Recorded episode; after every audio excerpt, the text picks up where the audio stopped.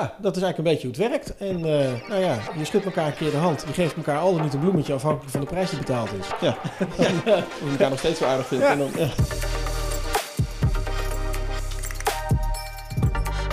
Hey, Tjerk en Sander hier van de Joomba.nl podcast.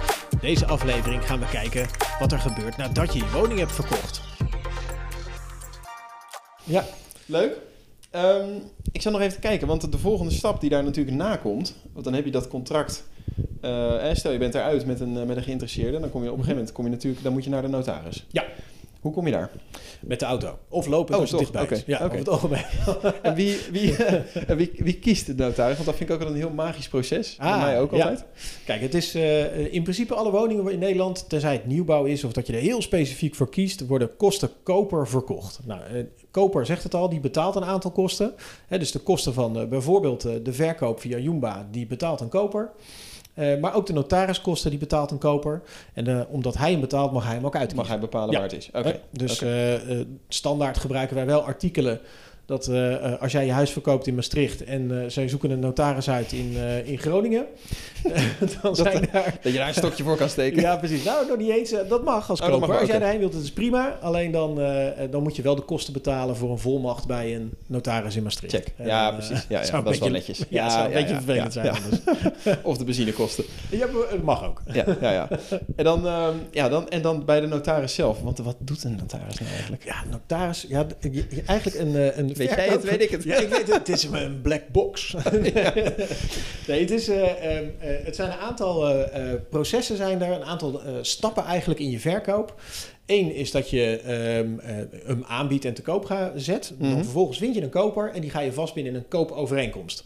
Dat wordt in de volksmond wel eens voorlopig koopcontract genoemd. Nou, die term moet iedereen onmiddellijk uit zijn hoofd zetten, want er is helemaal niets voorlopigs aan. als jij als verkoper je krabbel eronder hebt gezet, dan kan je echt niet meer terug. Dan, ben je zit je gewoon daar hartstikke aan De vast. banaan. Ja, Ja. exact. Dus het voorlopige zit wel een beetje aan de kant van een koper. Eh, als het gewoon een particuliere koper is, dan heeft hij sowieso recht op drie dagen bedenktijd. Eh, dus binnen de drie dagen mag hij gewoon zeggen: joh, ik heb vandaag gele sokken aangedaan. Ik heb er geen zin meer in, dus ik ontbind. Dat mag. Maar toch niet. Oké. Ja, en dat die- kost niks. Kost helemaal niks. Binnen die drie, drie dagen mag hij echt eh, gewoon zonder opgave van reden zeggen: joh, ik doe het niet meer. Mhm. We hebben daar overigens op Joomba.nl een leuke blog over geschreven. Oh ja. die precies uitlegt van hoe dat werkt met die dagen. Hint, hint. Even klikken. ja, even klikken. Ja, Joomba.nl. En dan onderaan eh, de pagina zie je, zie je onze blog-item staan. Eh, bijvoorbeeld, eh, het mag niet eindigen in het weekend en zo. Er zijn er wat specifieke regeltjes bij. Ja. Maar ik heb een heel ander schemaatje erop gezet. Dan kan je het zo zien eh, wanneer die voor jou afloopt. Ehm, nou, dan heb je een koopovereenkomst met elkaar eh, ondertekend en gedaan. Ehm, die gaat op een gegeven moment onvoorwaardelijk worden. Eh, hè, dus eh, zodra die drie dagen bedenktijd is, dan wordt die onvoorwaardelijk. Als er geen financieringsvoorbehoud in zit, als er een financieringsvoorbehoud in zit, wordt die pas onvoorwaardelijk op het moment dat dat voorbehoud eh, eh, uitgewerkt is, zeg maar. Ja, dat Oh de datum ja, voorbij loopt. ja. Nou, dan, eh, en daarna eh, is het wachten tot je de dag van de notaris hebt. Nou, wat de notaris doet, is eigenlijk de uitvoering van de koopovereenkomst. Meer, Mhm. Niet meer, niet minder.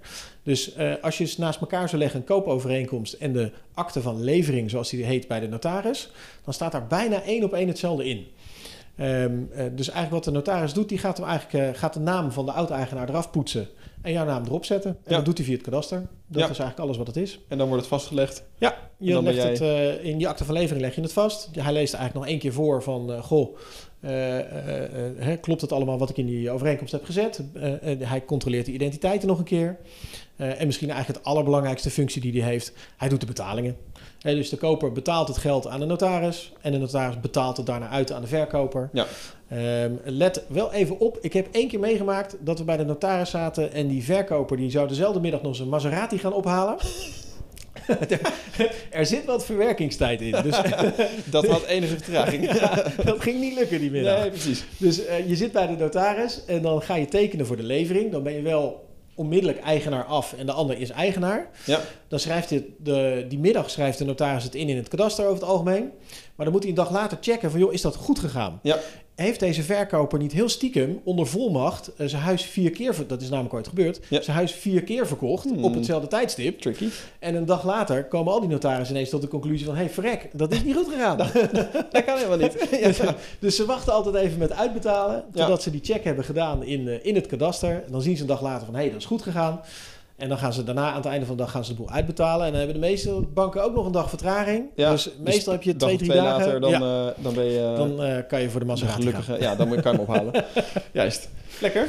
Ja, dat is eigenlijk een beetje hoe het werkt. En eh, nou ja, je schudt elkaar een keer de hand. Je geeft elkaar altijd niet een bloemetje afhankelijk van de prijs die betaald is. Ja. Dan, eh, Of je elkaar nog steeds zo aardig vindt. Ja. En dan, en dan de volgende keer dat je weer in dat huis bent als verkoper, is het of op uitnodiging of het is inbraak. Eén van de twee. Ja. precies.